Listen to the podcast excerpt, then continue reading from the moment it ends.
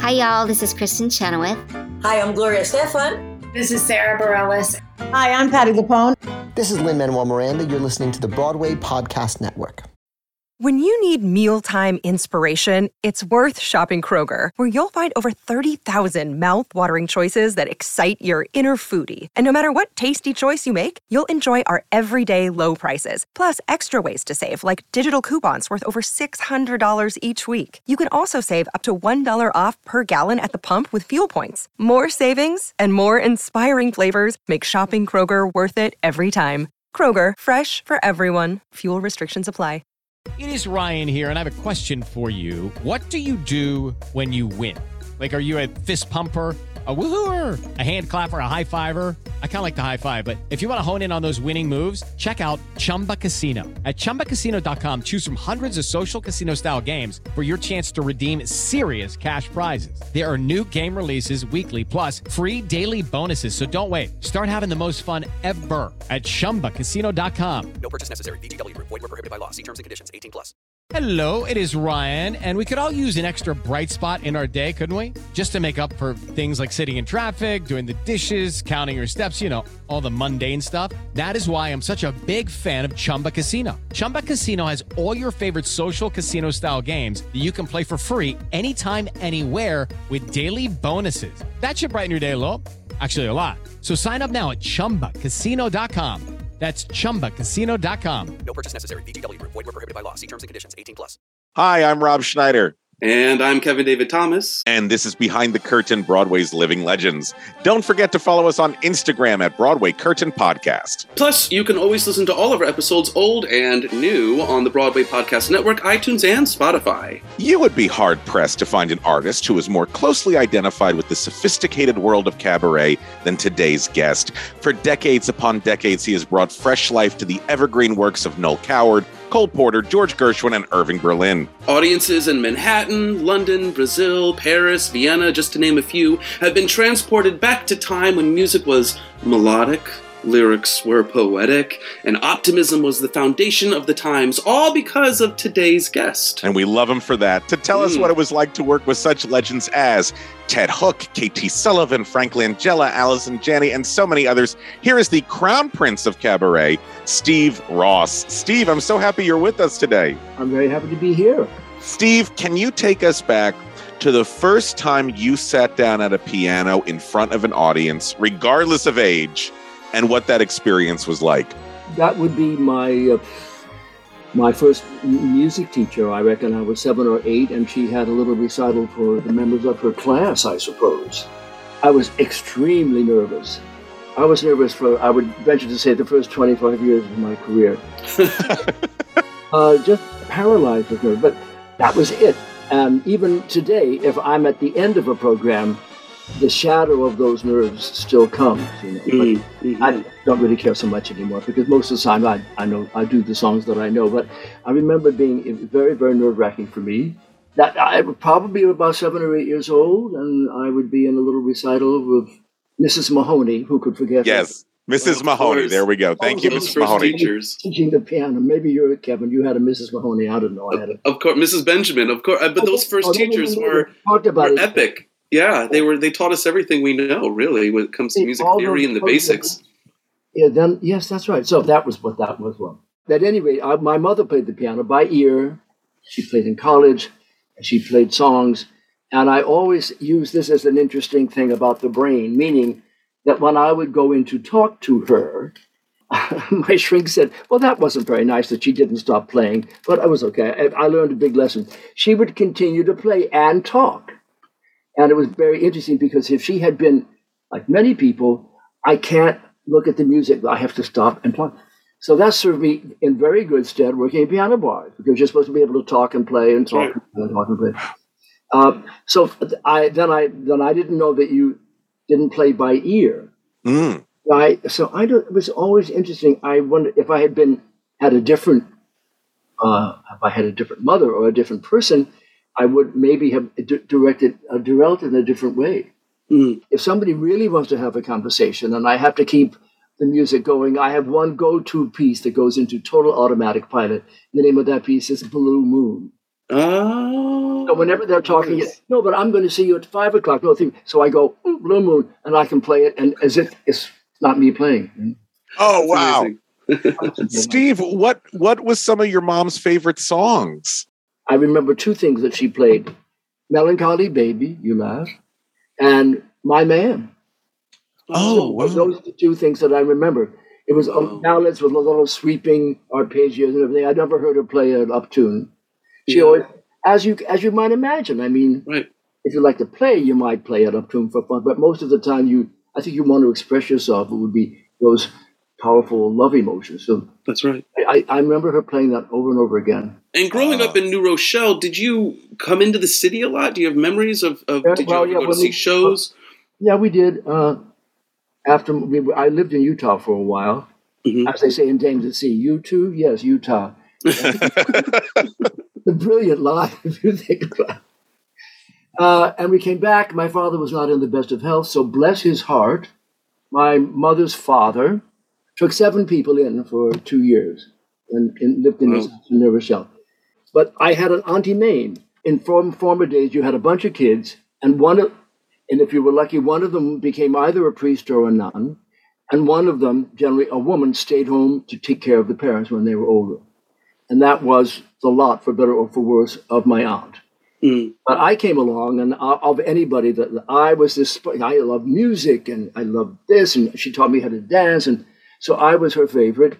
And we drove into town to see musicals. So that was my beginning when I was sophomore, junior year in Yep. high school because of her. And were you studying, eh, you know, as you studied piano and you, you probably found, you know, popular music, but were you studying classically as well? I mean, were you really doing the technical Yeah, stuff? I was I was supposed to be playing classical music. I remember one of my teachers gave me the first. I mean, I've been playing by ear and all that, but she gave me White Christmas. Oh, So I had to play. I had to look at all the notes and play all of the notes in the arrangement, and that I didn't like that much. My version would be better. Uh, but I yeah, I studied classical music for a while. I, I'm not a patient person. Mhm. I'm not a person that's get dedicated to details. So it, it was not for me. And I I was in Catholic University, and uh, by then, and it was in the early like 60, 59, 60, and I went to the teacher, and you know, I realized that I didn't have the, the discipline to do that. were you going to study music? I mean, is that what, what Uh, your well, focus I, came, was? I, I went to the army. I came out of the army in 1963, and I thought, well, I better do this, finish this high school thing, this Mm. college thing. So I went over to Catholic University, and I studied for a while with this teacher there, who was a well-known piano teacher there. But I, my heart wasn't in it. Mm. And, uh, and in one of the, uh, I already had my own apartment. I was already working in a ragtime piano bar. This is Oh. 1960. Uh, I guess it would have been 1960 because I, I I got drafted in 1961. So it was right over in there that I had gone back. Oh, before that I was in. Oh, what's that other thing I was in? Oh yes, the Catholic Church. Oh. I was studying to be a priest at one point. That's right. You went to seminary for a little bit. That's right. Right. Playing the organ, you know, using the thing. Anyway, so I came back and they, well, let's go to high, let's go to that. And one of the few decisive moments was, and I, I'm not a very audacious person, but I was sitting in, and I always hated science and physics and all that.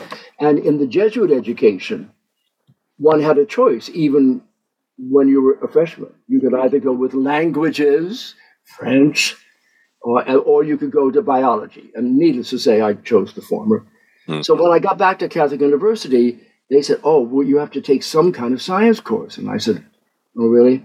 Uh, so they, re- I remember the first day, everybody knew each other because they'd been. This was a sophomore year. Everybody knew each other, and they were chatting away. And uh, I think it was biology or chemistry, and I, I didn't know what I did. I hated it. I didn't know what to do. And I realized at the end of that class, I didn't want to be in college anymore. Mm. So, in the first of some decisive moves of my life, you know, sometimes there's a thing when you seem compelled to do that. Right. I walked out of the school, went to my little Volkswagen, and never looked back. And I went to my job, and I went to my apartment, and that was all she wrote, as they say. What was your sort of plan? I mean, did you say, "All right, I'm gonna, I'm gonna"? Well, I didn't have a plan. I just wanted to get by and have fun. So, Steve, let me ask you how. What was your mother's reaction to?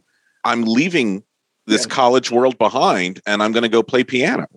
They, uh, to their credit, they did not chastise me. Uh, they had already paid for a semester of it, so they were happy about that, I'm sure. But uh, they were cool about it. They were. I mean, I, they were kind of behind me all the time. I wasn't having to fight them, and uh, I think my mother really uh, loved the fact that I was doing what she wanted to do. Fortunately, Mm, Uh, she was allowed to, to go to music school. One time, I she was with a friend of mine in the Algonquin once, and she she wasn't given to these kinds of things. But after one of my numbers, and she said to him, my friend, you know, I could have done that. mm, And my mother took me to the lessons, and my aunt taught me how to. So I had wonderful people of that generation promoting me. So I've been playing the piano for the 77 years. oh my Wow. gosh! Oh my Like a lot of years. It is. I can't believe it.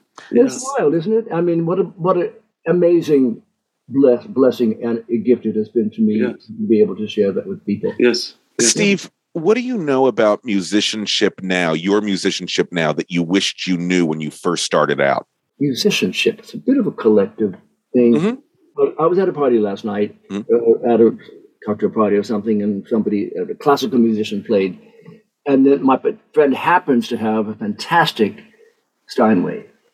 And of course, like the great tradition of George Gershwin and Peter Howard, we can't not play a piano if we see it.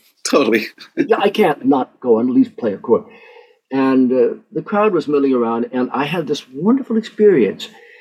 Uh, I was trying to tell him that when I told him about the, the party. I sat down and started to play my romance, and it was so beautiful. The song was so beautiful, and it, my fingers, when they always say caressed the keys, I was playing lightly. I was part of the sound cloud that was in the room of people chatting and little clinking of the glasses, and I felt um, very much a part of some kind of tapestry. Yeah. And I also, because I'm sure, Kevin, you know, if the piano was good, you do play differently. It summons different musical ideas That's right. I would play on a bad piano. It just does. Yeah. So I was playing these things and adding these chords quietly. I didn't necessarily want anybody to hear. That was interesting because I'm a bit of a ham. But I was doing very quiet ballads. I thought, and it was just took me away. And I don't know whether I would have thought about that all those years back. Mm. I see. Well, it's kind of a channeling of, of, of a gift in a way. Right, Yeah. right. Steve, let's imagine that you only get to play one song on the piano for the rest of your life. It can be a Steinway, it can be whatever pa- piano you want, but one song for the rest of your life. What song would that be? In the still of the night. How Mm. come in the still of the night? I, I, I answer that to be my favorite song. Cole Porter and I have much in common, and Mm. and he's my I, I labeled him as my favorite composer, but that's not doing justice to the other. No, no, no. But that's we all have Of someone we gravitate towards. Yeah. When did he first sort of, you know, appear in your life? I mean, was was he someone that as a my teenager? mother, my mother played that other song she played. The very first it was Night and Day. Oh yes, of course. When she was playing after she played this Melancholy Baby and My Man, she played Night and Day. I remember her playing Night and Day. Steve, you know, when people talk about Cole Porter now, I mean, I think what he gets praised for so often is his brilliant lyrical writing. But uh, people, I think, forget to talk about his brilliance as a composer. Can you talk a little bit about his compositions and what you enjoy about those, especially in the still of the night? because to me, it's the, the greatest, one of the great marriages of a line of poetry, a lyric, and music in the, in the bridge of that song. And it's a question that every lover has always asked everyone. Will you love me? As I love I you. love you. Are you my life to be? My dream come true. And the key word, or Or then it this incredible falling out extended extended extended until to nothing It- that's that's why i think it's a genius song it captures so much of, of me of any romantic person but very much of him he wrote so Mhm. many songs about the night because he lead, he led a covered life. Mm. And the night covered so much over. And the still of the night looking out. I think it's, a, I, I have played that song for uh, 75 years. I never get tired of I never get tired of playing these great songs. Steve, who's a composer that you feel should be included when we talk about the Great American Songbook, but doesn't get the credit that they deserve?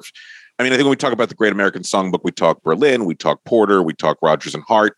Whose name should be in that list we don't talk about? Well, you're not necessarily talking about Herman Hupfeld, who had one song. I mean, that's the one song people whose songs were as, Right. as time goes by. What, what was his name? Herman. Herman Hupfeld, Okay. And what was his song? as time goes by. As time goes by. Oh, Oh, my gosh. Okay. He was the Margaret Mitchell of songwriting. I love that. I Okay. would include him, but he doesn't have a body of work. Yeah. Isn't to say that there aren't great songs. I was playing the other night the song that everybody thinks Cole Porter wrote but didn't. You go to my head Mm. because it has references to champagne and people Mm. you know, associate it. And that's Coots and Gillespie. Mm. Now they wrote a couple of other songs, but they wrote that wonderful song. So Mm. in answer to your question, let's look at maybe a composer that had a body of work that is lesser known. I would venture to say Kurt Weill. He wanted, Ah.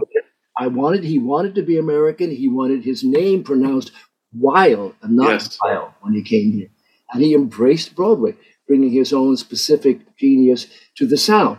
That was one of the first new sounds that I think that came around when he came in the early 40s, because we hadn't heard that those haunting. He gave, he gave great haunting, great haunting, right. And great harmony and the complex, you know, chord progressions and everything. very just- complex. yeah, Which of course was his classical training in Berlin. of course. Yeah. But yeah. somehow, um, somehow it it just how do I put this? It it just fell under being too complex. Uh. When, when people bought it, the Lady in the Dark, it was a more sophisticated. It was a great sophisticated thing. But then he would uh, do a song like "My Ship," Right. and uh, these are these are tricky. But that why why shouldn't they be included in the songbook as well? You know, there are, there are a couple of people that you don't. Bernstein, of course. Mhm. There are a couple of people. I'm not a good a sight writer as I probably you are, Kevin. I'm, I'm not so great as I used to be, but there are a couple of people you you you can't read fake books with. Right. That's right. They are Leonard Bernstein and Kurt Weill. You you you can you don't see chord symbols and a, and a line and pick it up. You have to see and Sondheim, the three of them. Right. They wrote the whole thing. the notes. You have to at least when at the first pass of the song, which I always like to when I learn a song, you look at all of what he and you try to see exactly what he wrote. Oh, that's the passing tone in the left. Oh, there's the F sharp there. So you go through that at least so you have the template in your mind, and then um, I, you know, one changes that with uh, with trepidation because one what you think that these theater composers, especially, may have labored long and hard on that. Cole Porter was Right. famous workaholic, and sometimes songs just appeared. But maybe he said, "Do I want to say or or nevertheless here?" He, and Alan Jay Lerner, another one who should be in the songbook, Alan Jay Lerner famously labored over a word Yeah. conjunction.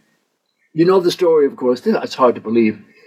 But I talked to Mrs. Burton Lane, a lovely lady who just passed away a little while ago. Yeah. And I asked her, is it true that Burton had written the music for On a Clear Day and Lane, Lane just could not come up with any lyric that he liked? And it was said, I said, she said it's true. How could, how could he have written 80, 88 zero versions of this piece? Yeah. And they and Burton Lane is quoted in his memoirs or something like that. We had all just given up on it and we didn't know what to do. no, it's not right, Alan. Go back. So he went back. And one day he came in and played it, and they both knew it was perfect. Mm.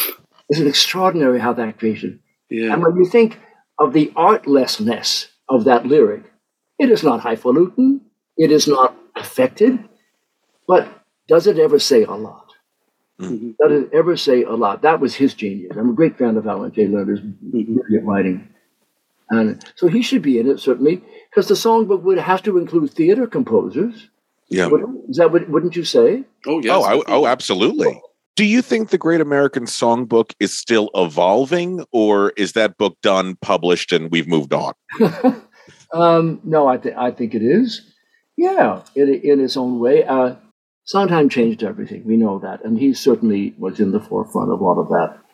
Uh, so that certainly would be part of Songbook, you know, 808 instead of 101.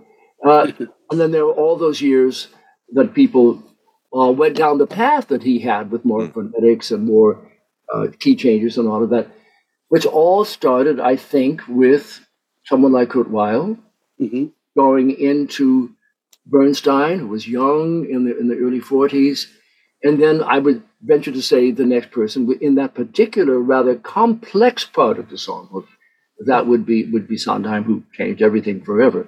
Yeah. Uh, but the other songs, when you go to a musical, it's it's generally not in the Sondheim, in not Mhm. not in the complicated way, except sometimes when Jason Robert Brown, for example, like to say he he is able to be complex and yet be simple at the same. But clever man that he is, I saw Mr. Saturday Night the other night or whatever that song is, and he wrote this very traditional songs Right.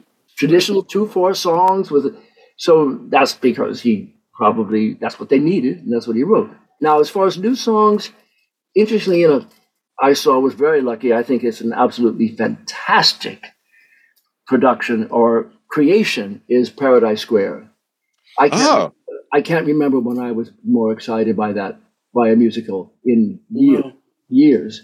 Oh, I'm so happy and it is based on the music of stephen foster. Mm. but it's modernized and it's so clever is it's kind of modernized although it, the uh, the time is the mid 19th century and he's a character in the show as a matter of fact. Oh, not not identified in the beginning. And they said oh i never told you my name. My name is stephen foster.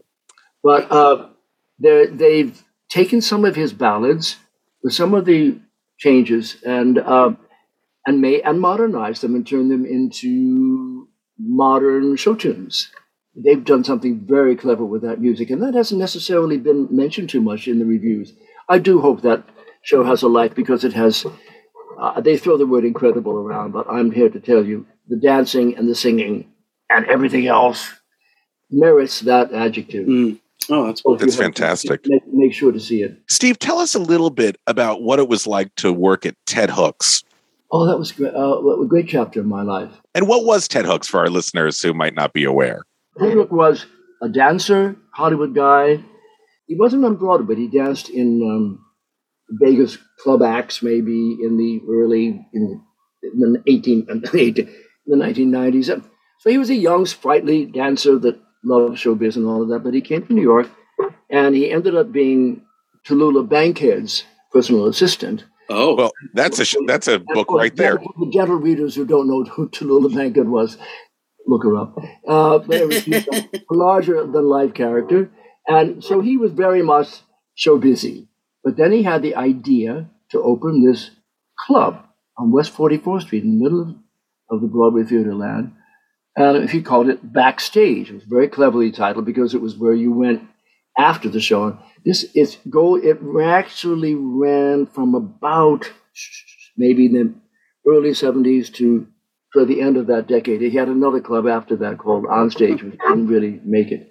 But they were they were marvelous show because the shows were a lot of shows were on. Dracula with, with Frank Langella was next door. So, but it became a place where all the aspirants, all the people who say, "Boy, I can't wait to throw off that graduating robe and get my ticket on the Greyhound bus and come to New York." And I talked to people who did that. They said they Mm. finished their high school or wherever they went, and they, as ever, New York being the lodestar of wherever you want to go, anything in the music world, they came here, and it was a place, wonderful place, because you could see stars, and if you went there, you were always introduced and you acknowledged, but also they weren't. Uh, the civilians could see them, and but it was discouraged that they go over and bother them, and that was the difference. Right. They felt comfortable there, and he was a very clever guy because he had a place that was a restaurant, very busy bar, and a piano bar, and they coexisted. so you could be in the restaurant; it was a spacious enough place, and be having your meal, or you could be at the bar talking, talking, talking, or you could be at this big piano bar where I originally Peter Howard, the wonderful dance mu- was, was the first guy. Yeah. And, uh, and I used to sit in because one does, if you like. Then Peter had to leave, so he offered me the job, and I was there for three or four years. It was a great time for me. It was a very, uh, very jazzy, little bit over the top kind of place. Now, Steve, let me ask you this. Do you remember a time that you were performing there and you thought, oh my God, look who just walked into the door? That happened a lot. Yeah. Uh, when were you the most starstruck?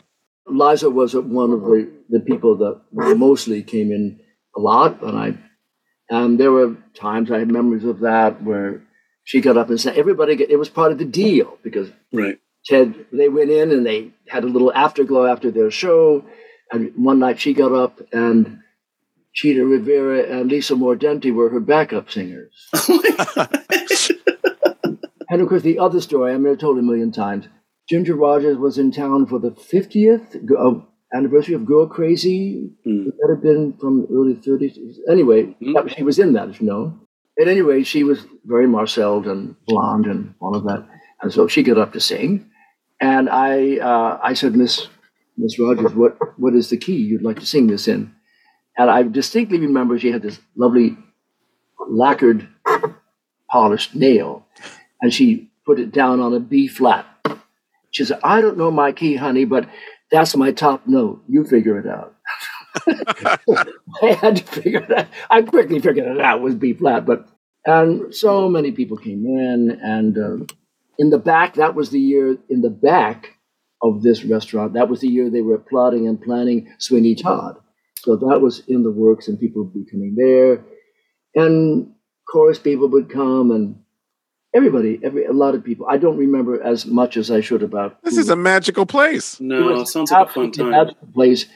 I was just starting to sing. You know, I, I was just going to ask you that. That's wild. Yeah. singing came later. I hadn't. I didn't want to be a singer. I didn't know. Right. to be a singer. But when I moved here, in- when I was thirty, and I went to this saloon, and uh, which I had sat in on a couple of times, they said, "Well, you sing, don't you?" He hadn't heard me sing. He said, "You sing? We want a guy who can sing and play the piano." And I, of course, said, "Yes, I do." I, I only had I only had sung two songs. I mean, I worked all throughout my twenties just as a piano player pla- and a bassist, playing playing a club for dancing and all that. And I did not, I was not at all confident about singing. But then, when I realized that it, either that or go to the temp job I had signed up for the next day, I Oh, wow. of course, of course, I sing, and I never. No, that was I had to. I never had to work after that for the rest of my life. But don't tell the public that. We won't. We won't. So wait, you so you were doing temp jobs during the day and then playing piano at night? Here's how it happened. Came to town in 1968 in the fall, giving myself two or three hundred dollars. And I said, if I go below that, then I have to get a job. So I had my little room in West 76th Street for fifty dollars a week or something. And finally, the, moment had come. So I looked in the want ads, and there was a temp agency called Olson Temps. I'm calling those. So I said, hmm, what can I do? What can I do? Oh, file clerk. I can do that. I had done that in the army and all that. So I signed up for it, and it was supposed to start on Monday. And uh, I went to this place. In those days, they would often feed people. I mean, we so we had very tired lasagna and wilted lettuce was the fare. But I went by there, and the guy, mafia mafioso guy in those days, a lot of those bars were indeed mafioso. And of course, his name was Vinny. What else would it be? He said, Great. uh, the guy's leaving. You want the job? Yeah, well, yeah, yeah, sure. You sing, don't you? Yeah, sure. So the next night, I kind of tried to sing through something, but I was I never was able, I never had to work since then.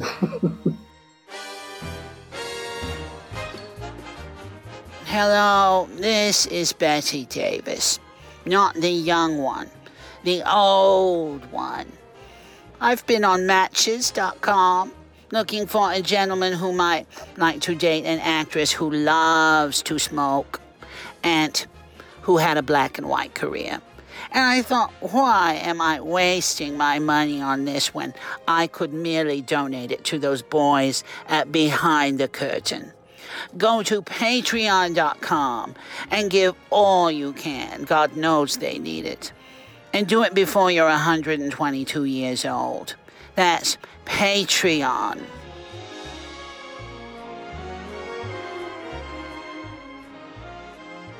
Judy was boring. Hello. Then Judy discovered ChumbaCasino.com. It's my little escape. Now Judy's the life of the party. Oh, baby, Mama's bringing home the bacon. Whoa, take it easy, Judy.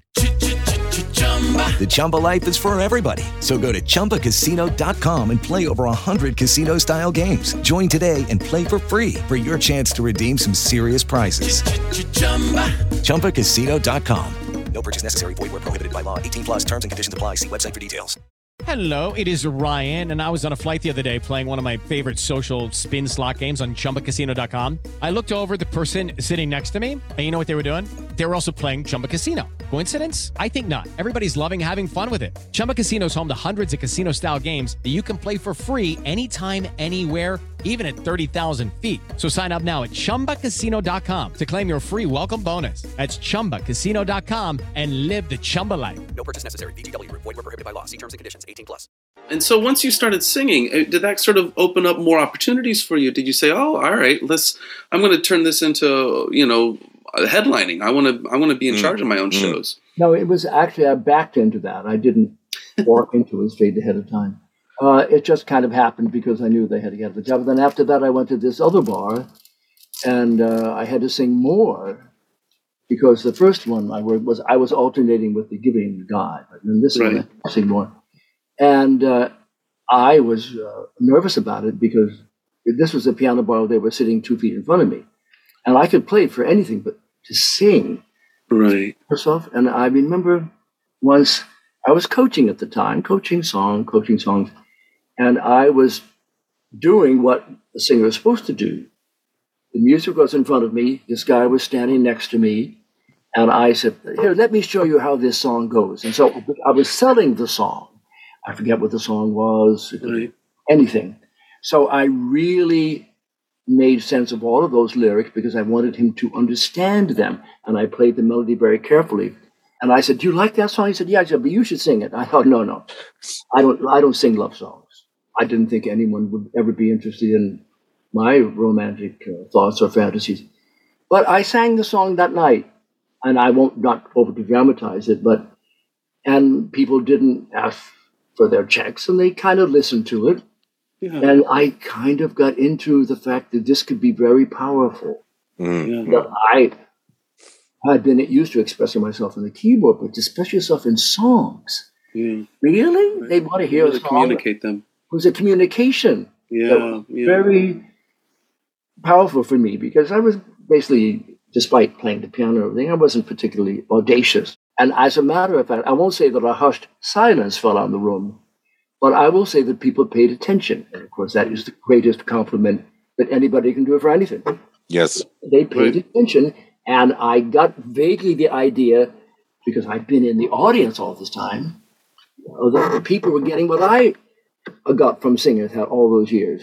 Right. And then I said to myself, You mean I could join the ranks of the people who sing?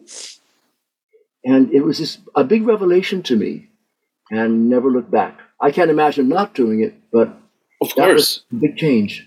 And you were you came to New York at a time, you know. It, Rob and I on the show have often lamented the fact that we don't have more night club spots where where you have singers, you know, after a show going to you know like Fifty Four Below now, but there's not a lot of places. Can you just you, you came to New York at a time where it seemed like everyone had an act a little bit. Every you know, you know, in the '70s is when Barbara Cook came back, and Yeah. that was a big momentous idea. So were you playing for people? Were you were you starting to get into that world a little bit more more than just playing at you know at uh, you know your No, you know the I cabaret was- place, Ted Hooks. You know, I, I was. I mean, I, those jobs in those days were steadies, which are not steadies now. You can't get Right. a job for five nights a week for four years. But I was walking with a friend of mine on West 13th Street, and I said, "Hey, that's where Reno Sweeney was. Do you know what I'm talking?" About? Yes, we love hearing about Reno Sweeney's. Please tell us. No, no, no. But I, I so I we stopped and I walked in, and I said, "This was the this was this is what the stage was, and all, this is what the mic was." And that was uh, an extraordinary place. It was the first retro chic bar where you could, and they had big people playing there. Barbara Cook played there, and yeah. that was the first time that a nightclub had kind of reappeared. I, uh, there were little bars, but this was a nightclub. They had an MC, and he brought the people on. And Marcovicci was there. A lot of the singers on Broadway tried out there, uh, and that was the fancy version. Shortly after that, uh, we had Brothers and Sisters on West 46th Street. Yep. So that was the although that was also Broadway people trying to. I saw Helen Gallagher at a nightclub out there. Oh. So, uh, which isn't to say that 54 Below has kind of the same ethos, meaning that they is supposed to be the place where the Broadway singers go to do their acts. Isn't that what their their brief is? Kind, but this was formal. I mean, you could see it for, for ten bucks. You could sit at the bar and, and hear these people.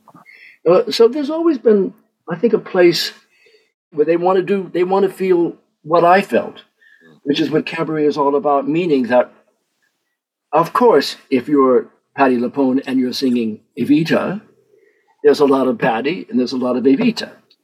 But if you want, if in the cabaret world, if you want to reveal and have the power of yourself and not necessarily be another person, a lot of, I think, I some maybe not so many more. Uh, I think Judi Dench or somebody said, "Oh no, no, I would never want to do an act as myself. Oh no, I want to be in the character."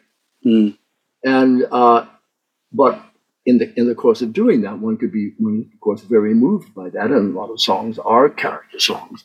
Yeah. But if you just want to sing a song that moves you and that moves the house, I guess it, it was a little scary at the beginning because you have to uh, how do I say, um, get rid of doubts. Right, you have to have so much confidence to say my version, me, who I am, is yes. going to be enough. Who would that, who would want to listen to that? So you have to get rid of all of those voices and just do it, and uh, and double take the hindmost, as it were. Steve, this feels like a perfect time to ask you, and I know that you teach master classes all across the world on this subject, but let's imagine someone is listening to this podcast and they want to create their own cabaret show. What are some tips and advice that you can pass on to them about how to make the show successful?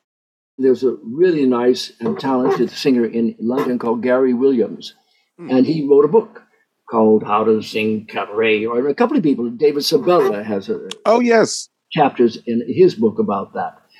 I would probably do it the way I did. I uh, fortunately have, have had good people working with me in the beginning, I mean, when I was playing it backstage, I never, uh, I never particularly played an arrangement for a director or for a friend. He said, "Does this work? Does this?" I just played a bunch of songs and yeah. sang. Bobby Short, my model, my great model of all time. In case the listeners don't know, he was uh, a very sophisticated performer, singer, pianist.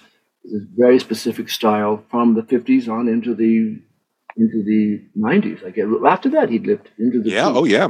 Yeah. He anyway he was he was my model because I said no one could ever be quite as sophisticated and charming as as he.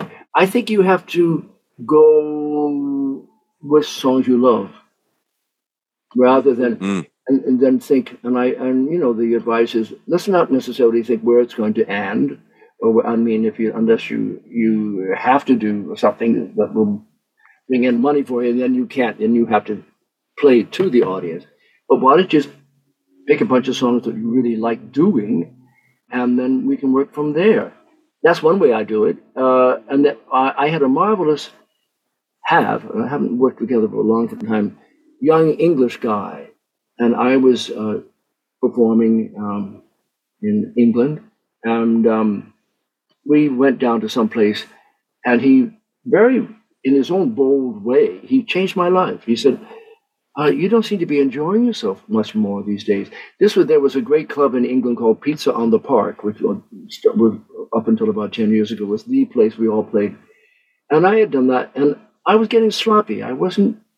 I guess I wasn't enjoying it. And he said, "I can help you," and uh, I knew the way you know stuff, and I said I knew I needed someone to bring me back and to make sense of what I was doing and to question me. I don't understand that word. Why are you using that? So things that a director would do.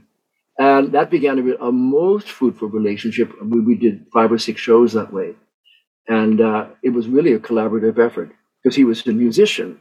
And he said, let's try here. Oh, bring that, bring that chord over in here. And so it was a lot of fun really co-creating those shows. I did Alan Jay Lerner with him. I did Kander and Ebb with him and a couple of other things. So if you're looking for a tribute show, I, we see them all the time.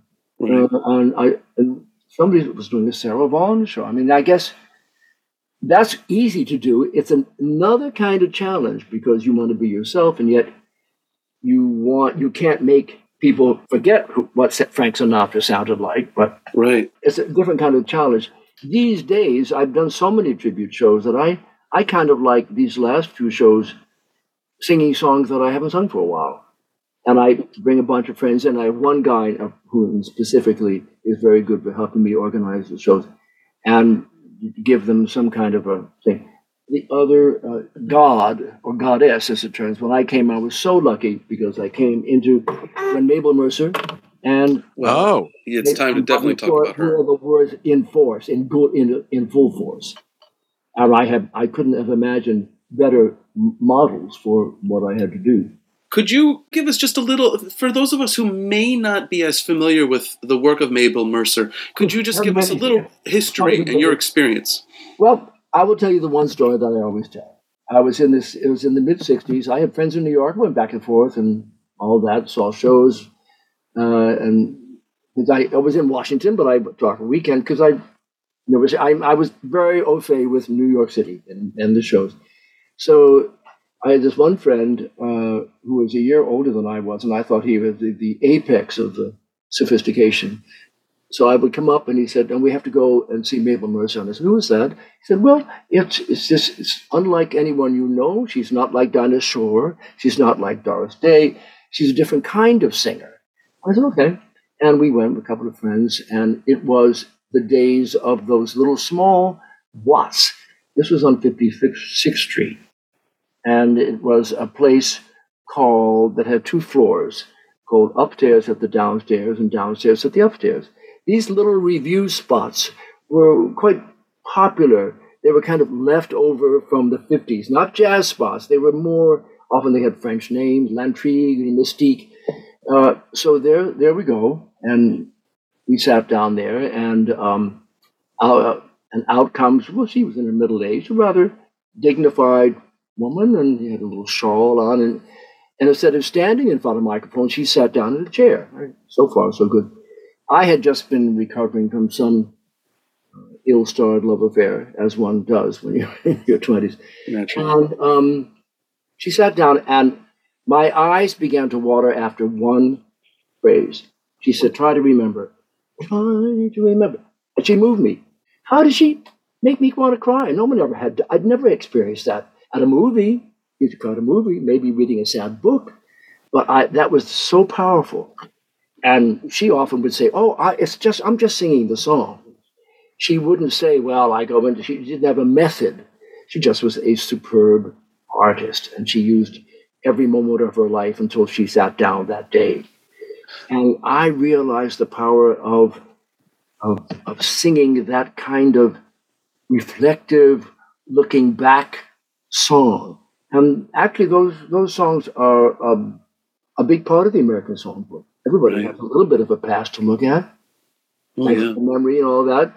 Anyway, so that was my first experience with her. I got to know her a little bit, and we uh, and I visited her once upstate. But she was an extraordinary woman. You can get a little bit of it from the videos that are available, but I I fear that most of it, if you didn't catch what she was doing, it would just sound like kind of a, maybe an affected voice. Right. Which is unfortunate that people didn't have the, the pleasure or of seeing that in person. But some people are better in person. I mean, some people are fantastic. Yeah. Voices can convey it all on a, on a uh, through a recording.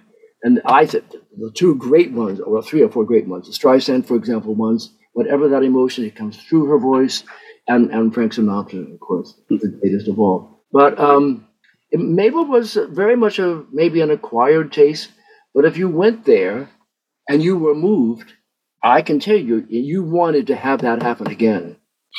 That you wanted to go and be moved. Maybe in your rest of your days, Maybe you didn't have a partner. Maybe you just were dreaming about romance. But when you went there and she sang that way, Mm. tears came to your eyes, very potent thing to do to someone.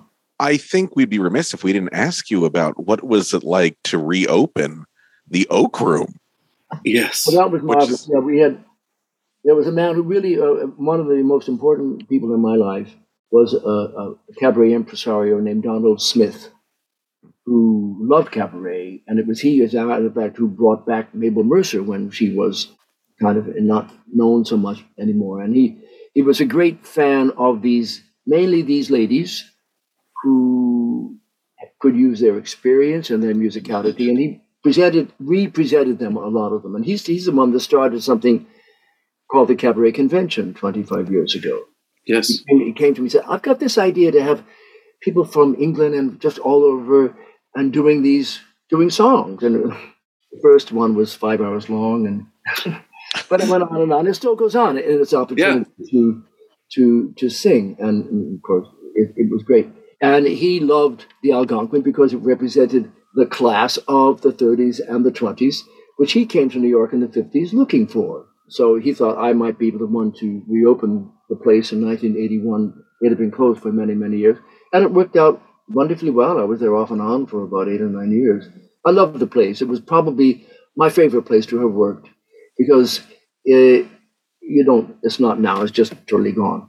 But you went in, and all of a sudden, the energy of, of the 20s was there, and the great, the way that it looked, and the, the way, slightly eccentric aspects of it. And when you went into that room, I'm not saying there were ghosts there, or not saying there was particular energy there that I could clock, but in my mind, it made me feel great. And, and so uh, when I knew that people like Porter and Gershwin had been in that very room, Yeah. that was a little bit of a help me to, to join in the uh, in the mood of that, the energy, if you will, of that place. That was a, a wonderful, wonderful place for me to work. How many shows did you do a night there?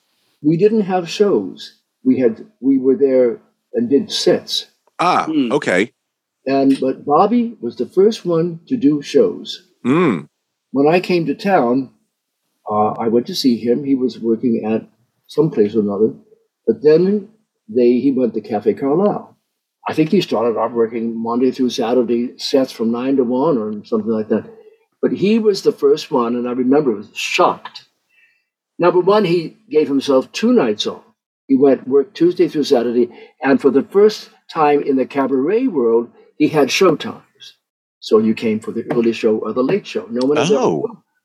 Oh. And so the- it kind of was already edging toward a theatrical experience rather than just. But when I first did Love the Algonquin, I arrived at nine and I played till one, and I played half an hour, and and uh, they- then I played a little bit less or more, and whoever came in, it was kind of a rather glamorous, uh, not a piano bar because was a piano, but it was just sets. We did sets, and somebody, oh, I think I'll change that. That's all different now because it's kind of blended into theatricality where you know exactly what it says and where the lighting is and all of that, which is not a bad thing. Um, the merging of the theater and and cabaret is, is, is fine. It, it enhances the experience of it. But that was great for me because uh, it really confirmed me as this thing that I am, which is the face and all of that. Yeah. And how have you seen, you know, cabaret? Mm, I don't want to use the word change, but let's say evolve over the last, let's say, forty-five years or so. I mean, since you played the Algonquin Rooms, even Right, before when you were, how have you seen the, sort of the art form change and audiences change, or have they? I will address the latter first. I don't think they've changed the audiences. I mean, they uh, the audiences are certainly older. The, the, for reasons that we all know. I mean, that isn't the music that people seek, uh, who, are, who are younger people. They're just not interested in it. And uh, I don't say that in any. I say that with a little bit of wistfulness. My nephew is a wonderful musician, and he happens to love music, and he knows all about jazz, blues. But what he doesn't know is about cabaret. It seems to be some kind of rarefied topic, and uh, only not they only know it uh, from the movie. They know that. Oh, I know that. Well, that was that movie that she was in, and I wonder Are people, I offer this just as a, as a rhetorical question, are people um, afraid or ill at ease about these the vulnerability in their in their own worlds? I always felt in those early days that I hadn't paid my money wasn't worth it unless I had tears had come to my eyes at one point. Mm. I wanted that. I wanted. I didn't have that in my everyday life. I wanted to go a place where those genuine, deep feelings would come out. Not that I was bawling on, on the tablecloth, but uh, but I don't think that people are that much. Maybe they're afraid of it. Maybe I don't know. You, you're you're younger, Kevin. But I mean, when you go to hear like like an Adele or something like that, does does she sing love songs that are? Yeah, I, I, I think so. Yeah, and I think it definitely. I mean, you should definitely. I should check her out. Yeah, because she, she's hugely popular, and so very she, much so. Yeah. So and, my nephew might know about her and might have might have loved her. You know? Oh yeah, yeah. I think it, the styles have changed, but I think the sentiment. I think yes. people still want to be moved. But um, I t- wish that we could bridge the gap somehow and, and make sure that the younger generation appreciates these songs the way that we all do as well. I will say this that uh, the cabaret convention of which I spoke uh, still goes on. KT Sullivan now runs the foundation, which was named after this wonderful singer named Mabel Mercer, and uh, a, a, very enthusiastic couple, the Elows, as a matter of fact, he was a pianist in his youth, uh, have a contest, which is now going on, where they go to all of the performing arts high schools in Manhattan, four or five of them are there, and uh, the word gets out: Do you want to win this prize and have a have a a seat in this convention. And I watched it this year. They only had one live night. The others were, of course, virtual, and that was fine. And uh, the four finalists from the competition, of which there were a couple hundred people tried out for it, because the reward was a nice piece of cash and an opportunity to perform. And I was blown away by their talent. It was extraordinary. And yeah. right, one, there was a guy that sang probably the most moving version of "When I Fall in Love" I've ever heard. Mm. And when you think about it, if he's never been in love, that's what that song would be. Yeah. Maybe he's heard about it. He's 18, and maybe so. When I fall in love, for instance, for the first time, how wonderful it would be. And I, I was so moved by that. And he sang it perfectly. You had to give no thing, oh well, he's eliding it. He's he's doing some modern thing. He just sang it straight from his heart. I guess the only place that you would find younger people who would be up for that is in a theater school, right? Because right. theaters have plays that move yeah. people and that make people laugh, which is not far away from what a cabaret act should do. So, if someone is new, let's say you've got a young artist in their early twenties and they want to get into the cabaret, it, it, is it? It feels kind of like a club a little bit.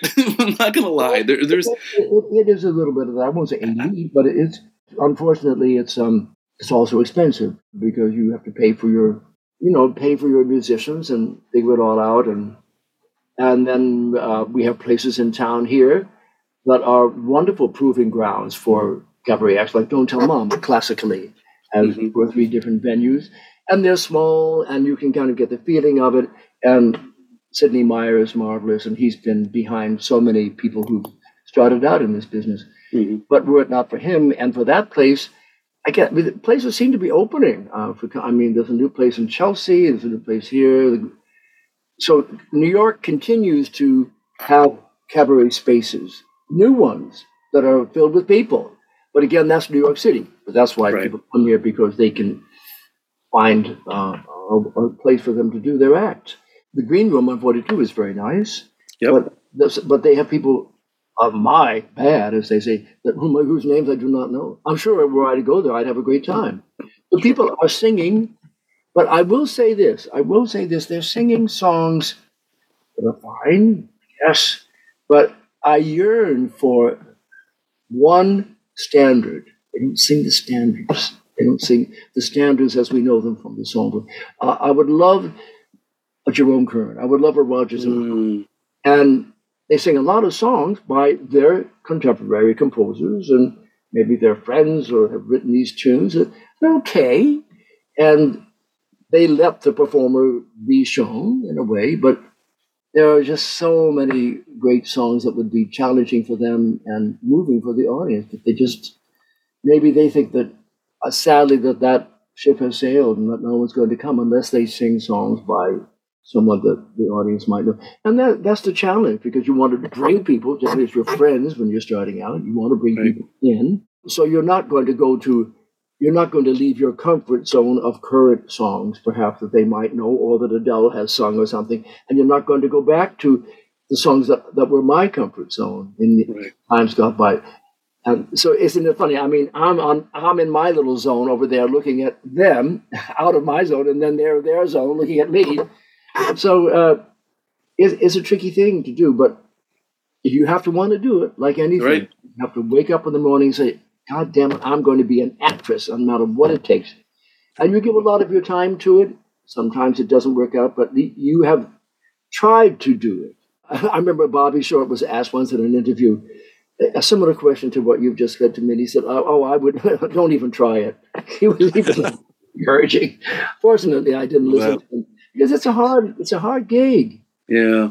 You know, it's a hard gig. It's very rewarding if it works out, but what can I say? I don't really have an answer for that except that, No. that do it Wonderful. because it'll be wonderful for you to do you for you to look back and say, yes, I sh- I told people what I felt. Yeah. Yeah, Yeah. you shared and you and made people feel and think and um, you know appreciate art in a whole new way. So Yeah. I think that's Yeah, really I commendable. People remember what they felt, not necessarily what you sang. Yeah, yeah, that's true. Uh, and you have some gigs coming up. I mean, I saw that you're going to be singing with uh, Lee, our good friend Lee Roy Reams Yes. on June June 12th uh, at the Cutting Room. I believe I if it saw. wasn't for Lee Roy's crippling shyness, he'd have a mustache.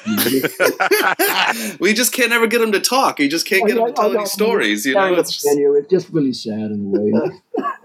Thank God for him. He is just out there. He doesn't care. He tells it, and he can say the most scabrous things, but he has this great likability. He can stand you're so right. You're Yes. so you exact. just That's love why we love him. and he's done everything.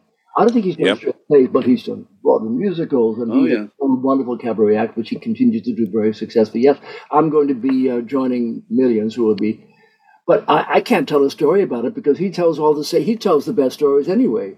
I'm not supposed to add possibly to anything that he might do. Yeah, that's coming up, and I'm I'm very happy to be going out to the West Coast.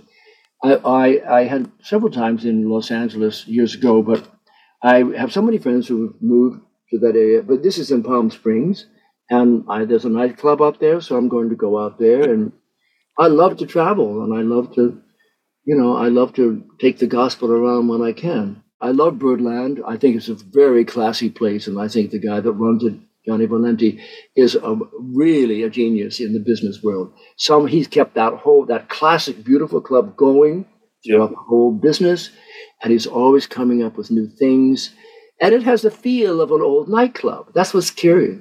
And we don't have a, a cigarette girl going around, but it has a classic feel to the place. Steve, it has been such an honor to get to talk to you. This is just absolutely incredible. And Kevin and I have both been fans of yours for such a long Thank you, time. thank you. What can I say but thank you? It's been great being with you, fellas. And uh, I now have my homework because I have to go back and set aside three or four days to listen to all your other interviews. Oh, wow. Oh, Steve. If I, I can, do coffee, I, I can do a couple of uh, no sleep night. I just go through the whole. Great, great. Steve, this was an absolute Oh, pleasure. I cannot wait to so see you in person again. Okay, my dear. Take care. Thank you.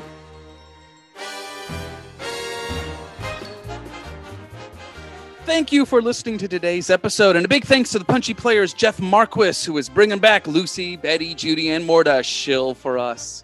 And a big thanks to our sound editor, Daniel Schwartzberg, and social media manager, Bethany Ann Selecki.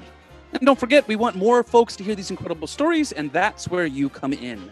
In order for people to find out about us, we need lots of ratings on iTunes. So head on over to iTunes, search for Behind the Curtain Broadway's Living Legends, click on our logo, click on ratings and reviews, then write a review and leave us five stars and make us feel as special as Eliza Doolittle on Eliza Doolittle Day. Or you can leave us just one star, and you can make us feel as baddie, baddie, bad as Annie did in that really weird production in Boston where Annie dreamt that she was being adopted, but then she ended up back where in the orphanage, right back where she started. Yeah, true story. Rob saw it. Yes, and it was Betty. It was bizarre. I was there. I was. Oh, good. So head on over to iTunes and make us feel even more special than we already do.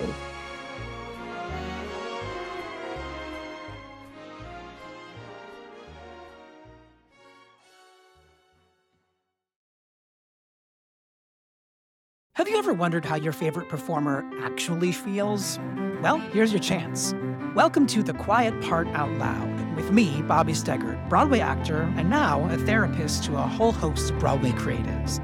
Part interview, part therapy, this is not your typical podcast.